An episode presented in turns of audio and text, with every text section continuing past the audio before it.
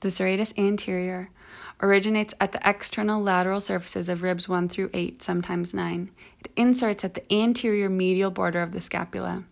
The action is protraction and upward rotation of the scapula, and it aids in the depression of the scapula as well.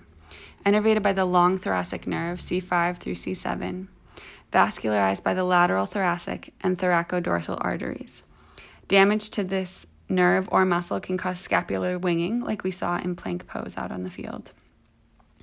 The serratus posterior superior are deep to the rhomboids. They originate at the nuchal ligament and the spinous processes of C7 through T2 and inserts at the upper border of the ribs 2 through 5, still on the posterior side of the body. The action is elevation of the ribs 2 through 5 during inspiration and innervated by the intercostal nerves 2 through 5. The serratus posterior inferior is deep to the latissimus dorsi. It originates at the spinous process of T11 through L2 and inserts at the inferior border of ribs 9 through 12.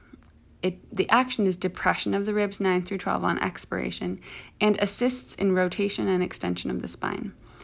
Innervated by the intercostal nerves 9 through 12, or the subcostal nerves and the serratus posterior inferior is likely implicated in side aches.